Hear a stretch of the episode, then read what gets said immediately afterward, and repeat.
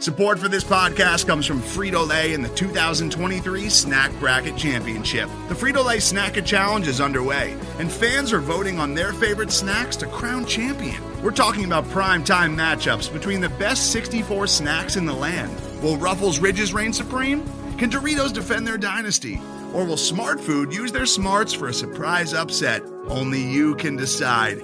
Get in on all the action for a chance to win up to $1,000 or a year's worth of snacks. Let your snacks be heard. Just go to Frito-LaySnackIt.SBNation.com to vote and enter for a chance to win. No purchase necessary. Sweepstakes ends April 3rd, 2023. Void where prohibited. Year's worth of snacks awarded in the form of 52 coupons, each good for one bag of chips. See official rules at Frito-LaySnackIt.SBNation.com.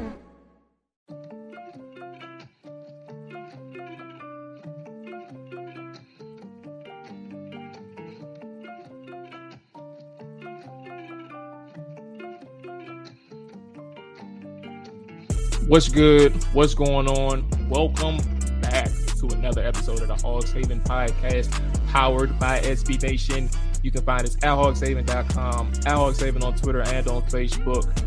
I am your host, Molly Maul, Jamual Forrest. You can find me on Twitter at Let Maul Tell It. Do not forget the U.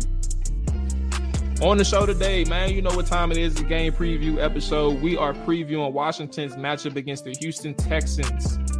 Rivers McCown will join us on this episode to preview Washington versus Houston. Rivers is a staff writer for Football Outsiders and NBC Sports Edge. And, you know, Rivers knows the Houston Texans seemingly inside and out, so we'll get his perspective on all things Texans. And essentially, truth be told, that is our episode for today. So I won't even waste your time and not get into it. So I have a few things on the agenda today. We cover Rivers and we cover, you know, Houston and Washington's perspective. And I give my prediction as well on the interview or during the interview with Rivers. So you'll hear everything in terms of that regard. But prior to that, if you have some time today, as always, make sure you hit that review button if you can, leave a rating if you can. We definitely appreciate that, and it'll help everybody know that, you know, things are going well over here. Just help the growth out, so definitely appreciate that thing right there. Washington, in terms of injury reports, we know, and we talked about it yesterday, that Chase Young was anticipated to be back. However, you know, and we played into that part for a second, and we said we had to hear a little bit about the injury report on Thursday. But as we record this on Friday morning at 10:28 a.m., Ian Rapoport on Twitter reported that, quote unquote, despite early optimism, it might be too early for Commanders pass rusher Chase Young to play this Sunday versus the Texans, a source said. His 21-day window closes on November 23rd, and the Falcons game on the 27th. Sounds like a better target. He's doing well, just may not be ready yet. And that is from Ian Rapoport, understanding that situation. And at that point, it does put you down to 6 games maximum for Chase Young. And 6 games maximum in a situation where you really, and we talked about it last episode, so we don't have to go into too much detail about it, but you kind of know that this isn't a season where you can truly evaluate Chase Young from a is he back standpoint. 6 games, it's going to take you about 3 to get back in football shape, and then you got your last 3 to really try and make an impact for your team. I mean, look at Logan Thomas, right? Logan Thomas is a person where I said in the last episode as well. It looks like he's getting his stuff back together, and I got to give him his credit because I was one of the main people, as far as in my circle and the people that I know, who has been discrediting him from a speed standpoint and his athletic ability. While I do think his athletic ability is still limited, it's nice to see that he's getting his speed back and playing faster at the very least. So in that regard, same thing with Chase Young. It's going to take some time for him to get his feels back. Like 6 games isn't going to be enough for him to do a lot of anything. And I think that's the most important thing. There are some people who are, you know, probably looking at this or listening to this and or reading Ian Rapoport's tweet and saying, IR him.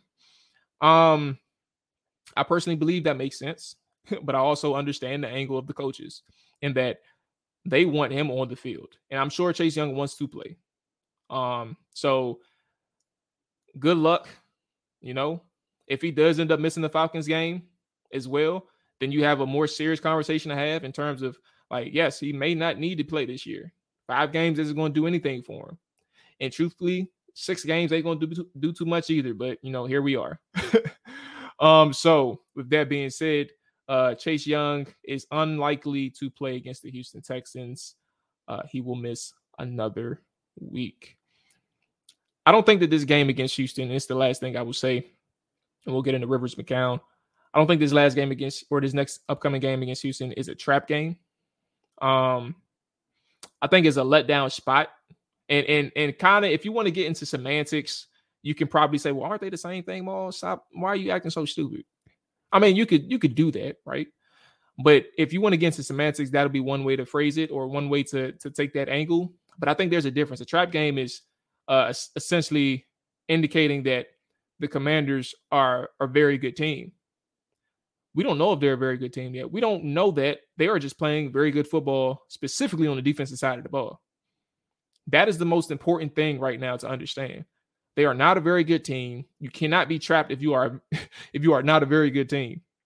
You can have a letdown spot, and Washington can very well be in a situation where they're in a letdown spot. The line right now has Washington as 3-point favorites. And what I'm about to tell you and what I spoke with Rivers, right? And after you hear from Rivers, you'll kind of be like, all right, Washington may be the right side, right? But Washington 3-point favorites. There are how many games did Houston play at home?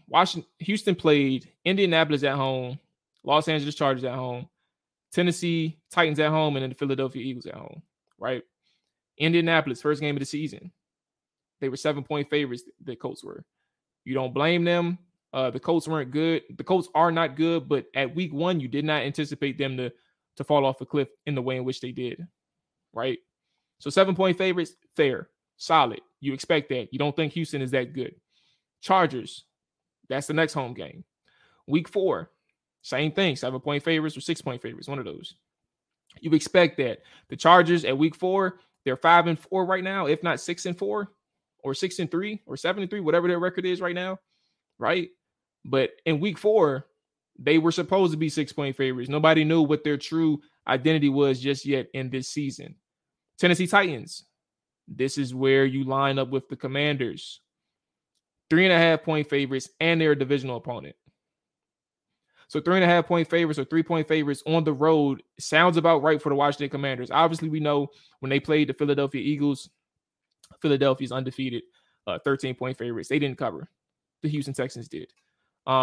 So kudos to Houston in that game, right? But ultimately, Washington Commanders fit right in the same boat right now as it stands with the Tennessee Titans, given the situation, given the context. This is not a trap game. This is an opportunity for a letdown. And again, if you want to do the semantics thing, that's one thing. But I think that this is a game where you look at Washington, it's like on paper, there is no reason why you shouldn't win by more than 7 points. It shouldn't be no reason. So for Washington to be in the spot in which they are, coming off an emotional win against the Philadelphia Eagles, a team that smoked you earlier in the year, 24-8, and put up 24 points in one quarter and really dominated your offense, right? From all aspects, from a scheme standpoint and from an execution standpoint, you got your lick back against the Philadelphia Eagles at the link, and that's big. You celebrated, rightfully so. I have no issue with them celebrating the way they wish they did. Plenty of teams celebrate in the regular season. So whoever's counting them out there, y'all are stupid, respectfully. But at the end of the day, you know, you're on the road against Houston in a short week. You can't afford a letdown in this spot, right? But it's not a trap game. The bookies don't think it's a trap game. That line is 3 for a reason. And it's not 3 because they think that Houston or Washington is a tremendously better team, but in a letdown spot. They think that Washington is only about 6 points better if they were at home, which is valid, but they're not at home. So I'm done talking. We're going to go ahead and get into our interview with Rivers McCown. There is your score prediction in that interview, as well as some conversation about the Houston Texans, who they are, and obviously Washington and the challenges that Washington presents for them. So with that being said, we'll be back post-game. Y'all take it easy. Stay safe. Enjoy your weekend. All that good stuff. Peace. Joining us right now is Rivers McCown. Rivers, I definitely appreciate you joining me today. I guess before we get into everything, man, how are you doing? Are you surviving? Are you surviving the Houston situation?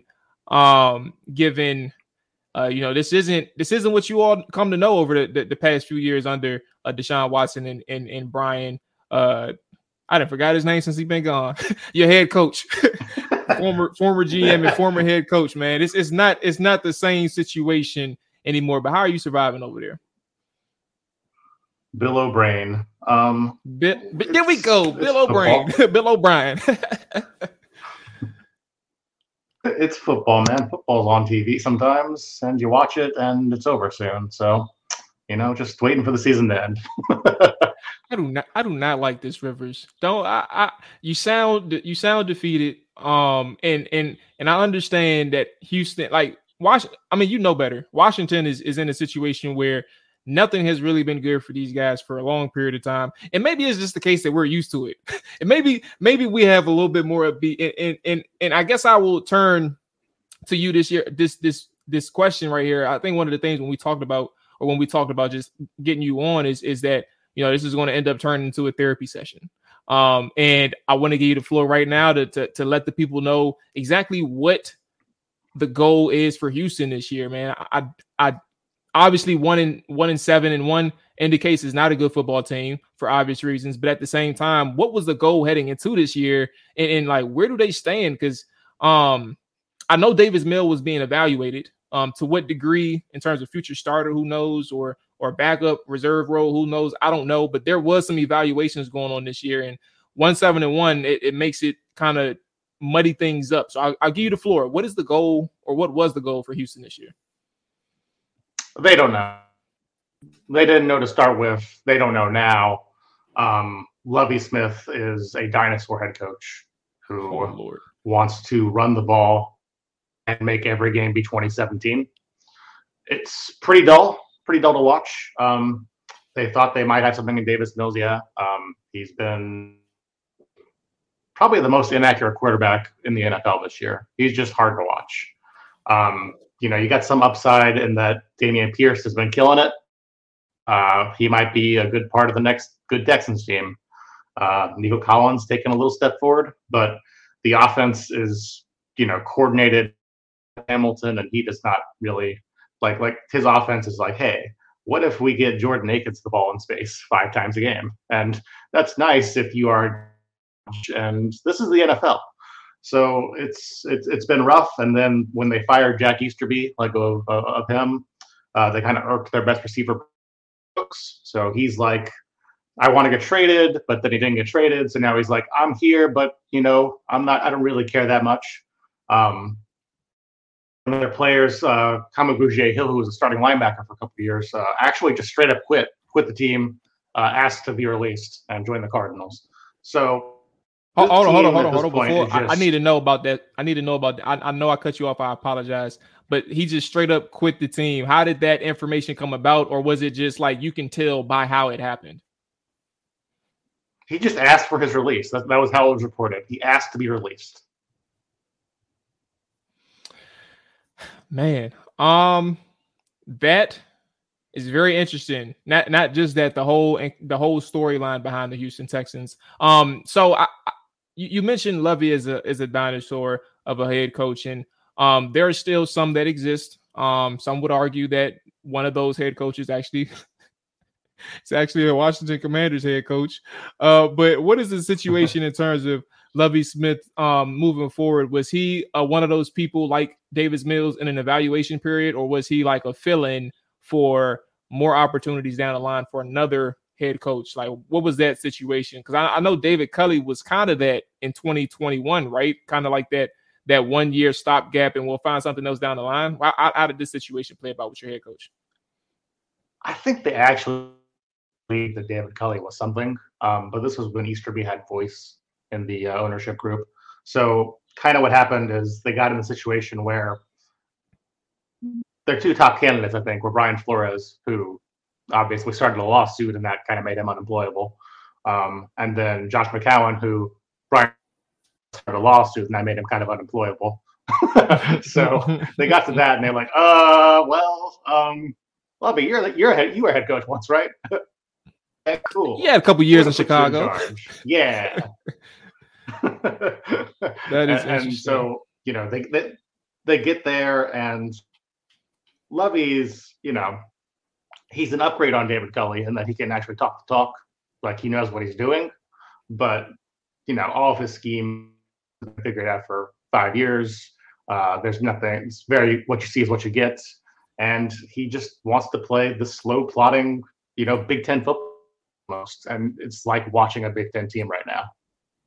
So here's sometimes I do get a little confused because first and foremost I am a gambler. So I'm locked in on Red Zone in moments in which it's a commercial break with the Commanders game or Commanders just are not on. And my thing is like the Texans confuse me, not in a way that like in a literal sense, but confuse me in that they are around for good portions of a football game, and then all of a sudden it's like a floodgate happens and like an abundance of turnovers or just an abundance of general mistakes or just a defense falling through the floor and just overwhelms the Houston Texans to the point where they cannot recover. And when I say mistakes, I'm putting it lightly because off the top of my head is how Davis Mills found a way to lose several games with mistakes from his arm. I feel like this team does compete on most weeks. Am I wrong in that assessment? Just understanding how they've played to this point. So I think the overriding philosophy that Lovie has, right? You run the ball a lot, and you play defense that's very zone heavy, zone deep. So underneath passes, and the way this kind of works out in theory is that you know we'll slow them down, and the way it works out in actuality is that it slows everything down. So it's hard for a team to really get out to a big cushion against the Texans unless they just, you know, hit a 75-yard run or, you know, somebody breaks 10 tackles on an underneath route or something like that. I wouldn't say that the Texans have been a, you know, overmatched team every week, but they can't defend the run and they can't pass. And those two things usually combine to the end of the third. Being like, oh, wait, they can't stop the run. We're just going to run the ball. And, yeah, like the Titans game, Malik Willis had, I think, one pass tips in the entire second half. It didn't matter. They only had a 3-point lead at halftime. It didn't matter. They just ran all over the Texans. So as we just focus on the defense for a little bit, you mentioned that they can't stop the run. What's your assessment with how these guys are going on that side of the ball from like the whole package? I understand that Stingley is dealing with an injury. I don't know what his current status is. Maybe you know. But how has the secondary performed? What about how they're creating pressure? I know that they had some pretty good licks on Jalen Hurts last Thursday. In the primetime spot. But obviously you mentioned the biggest thing and the most important thing is the trenches, and they are failing to stop the run. Is this a defense that could have some success opportunity against the Washington Commanders? Stingley popped a hammy in practice on Thursday. They're saying he's day-to-day. I don't believe it. When you pop a hammy in practice, it's usually pretty bad, right? So I would be surprised if he played in this game. He's played fairly well. I mean, Jerry Hughes, the kind of the ageless wonder, has played pretty well. I think he has like 8 sacks, and he was the one who got, you know, jump-offs against the Eagles. That's really good. I'm surprised he didn't get traded at the deadline, like somebody who wanted, like, you know, upgrade their contending pass rush, but is what it is. Yeah, defensively, Jalen Petrie has had an up-and-down season. He was their second rounder out of Baylor, safety. Kind of the way it works out with Lovie is these guys are playing all these deep zone roles, and then they drafted two guys in Stingley and Petrie who are supposed to play right in the box and be difference makers, and just being shifted all over the place. So it's kind of an odd fit. And then, of course, the run defense. Just they're starting a rookie linebacker now, Christian Harris, who's been down like most rookie linebackers. You know how this goes. You guys had John McDavis, so you've seen it. Yeah. And then defensive line just getting pushed around all the place. I mean, that's rough, and I think that the biggest conversation. And we can transition to the offense, but I think the biggest conversation, understanding what you just noticed, is like on our offense. And the main reason why I asked that question, like trenches matter, offense and defense, but trenches matter. And for Washington, their struggles has been on the offense side of the football. Since week 3, they've been averaging 14 points per game on that side of the football. The offensive line has been leaking constantly. The only saving grace for that offensive line to this point has been the fact that Taylor Heineke is much more mobile and has like better instinctive play than Carson Wentz at this point in his career. And that's really been helping these guys out on the offensive side of the football. But when you talk about the Houston Texans offense, I mean, you kind of understand that same concept and understand that, excuse me, Davis Mills and that offensive line is going up against the Washington's front seven, specifically their defensive line. What are some of the things from an offensive line standpoint that concerns you? But what are some things that you kind of see where, like, okay, maybe the Houston Texans can approach the Commanders this way and may have some success? So the Texans' offensive line is like a study of contrast, right? Outside, you've got Tunsil, who's having like a Pro Bowl caliber year. And you've got Titus Howard, who's having a good year, finally moved back to right tackle instead of playing left guard like some idiots wanted them to do last year. Then inside, you've just got a total disaster. You've got Kenyon Green starting at left guard, clearly not really ready to play yet, is making a lot of mistakes. The center spot, Justin Britt, like up and left the team after week 2. They're starting Scott Kessenberry now. He's been just brutal for the last. And then a right guard, you've got AJ Cannon as kind of a stopgap. So, like, I'm not saying the Texans are not going to score any point. I'm not saying they're not going to play well. But when you look at, like, John Allen versus the interior of this line, yeah. I don't know what you're going to do with that. I think that's a problem for this team at this point. I don't know how y'all's cornerbacks are really playing. I don't study that deeply. NFC East, but Nico Collins is pretty decent lately. If the Texans are able to get anything going downfield, it'll probably be that. Otherwise, they're just like a tight end jumbo team that gets some play action hits off their tight ends, like their Jordan Aiken I was talking about earlier. So, I mean, they're not going to threaten you in a ton of ways. They're just kind of, this is what we do, and if you can stop it, then you're going to win. But, Rivers, I think – you mentioned Nico, right? And I think, and this is a question more so about usage versus like the actual player, but I do appreciate what Philip Dorsett can do at the catch point. I do think he struggles in his route phase, whether it's like change of direction routes, like just breaking out or trying to like maintain some explosion as he's making those cuts or things like that. But I think what he does really well, even though he has 7 or 9 catches, it's not a lot of catches, not that many targets, but he does do a really good job on the sideline, adjusting to the deep balls or adjusting to sideline throws. I just don't understand why. And I think this, because I had to watch him, I think my gut is Davis Mills just doesn't trust him. That's my gut.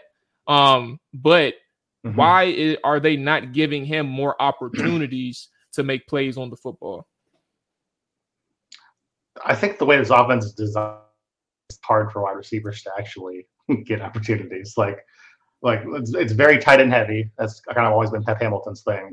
And then it's very, the way that Davis Mills plays is very check down heavy. He's not a risk taker at all in any real sense of the word. So like you are going to see at least 2 or 3 checkdowns to Rex Burkhead, and you're like, what are we doing here? Like, that's just kind of how this offense operates. I guess for Dorsett specifically, like, I agree with you. He's he's made some great catches over the last couple of years on the sideline. Chris Moore has done some work, like kind of improv wise. Like their receivers are not horrible. They're just, you know, not what you want to rely on. And then when you talk about like, why isn't Dorsett getting the ball? Well, also, why isn't Brandon Cooks getting the ball? Like, he's supposed to be actually good. I can't even do that to him. So that's that's crazy. Yeah, it's a little messy, clearly. I guess I'll start my prediction and get my prediction, and then we can get yours as well. Obviously, after like thinking about it, I've felt within the last 24 hours, so it's not been a long time, but within the last 24 hours, I had thought to myself that on paper, nothing is ever easy for Washington, and nothing is ever just a breeze for Washington. And Washington has no reason, or they shouldn't be given any leniency to believe that they are capable of blowing any opponent out or completely dominating any opponent. Philadelphia, they took Philadelphia by surprise and executed to a T. And then on paper, when you look at Houston, I have no reason to believe on paper that this should be a situation where they're winning by at least one touchdown. My prediction is going to be Washington, and this is the first time, I think, in some time where I had picked Washington to win, but Washington wins, and I'm going to say Washington wins 24-10. And that's probably going to be it for me. And I say this, knowing how I do not want to put this on the mic, but I'm going to do it anyway. And Rivers, let's get your prediction. Who wins this game and why? I have three predictions. Prediction one is that I play fantasy football. I have a team that has Kyler Murray, who is hurt, and Trevor Lawrence, who is on bye, and I have picked up Taylor Heineke this week. That's prediction one. Prediction two is that the Texans will play the Browns in 2 weeks, and that is the only game that any Texans fan will care about for the rest of the season. All these other games don't matter to us in any way, shape, or form. Prediction three is that the Commanders will win. I don't know how much they'll win by. The Texans sometimes get the surprising amount of fight, but I'll just say, I don't know, like 28-20, something like that. Just a ho-hum 8-point win over it doesn't really need to exist right now. Solid. Okay. All right, Rivers, man, it'll be interesting for sure, because it's just from our perspective is, how do you bounce back from an emotional win? It's a team from Philly that dominated you in that week three matchup, and you came back in full hard, but now you got to go on the road on a short week after a divisional opponent, and you got to wake up. You got to be there from the get-go. So it'll be interesting to see how things work out. But Rivers, I appreciate you joining me, man. It's always good talking to you. I still remember that first conversation where you put us on the map about D. Watt and how serious he was in leaving Houston on the Chopper Dive podcast. I want to give you the floor now just to plug anything and everything you got going on. Where they can find you, where they can hear from you, read your work, all that good stuff, boss man. Yeah, I would say to follow me on Twitter and you'll find everything, but we don't know how well it's going to work out doing anymore. So I'm turning the blind eye to that. I don't want to hear anything. Like I refuse to believe what's going on right now. I'm scared. This is my source of entertainment. I need it to stay. I don't know what's going on, and I'm scared. Oh, man. Yeah. RiversMcCown.com. I write for NBC Sports Edge.com, a.k.a. RotoWorld, which still has people writing for it these days. I also staff write at Football Outsiders. So those are the three places you will find me.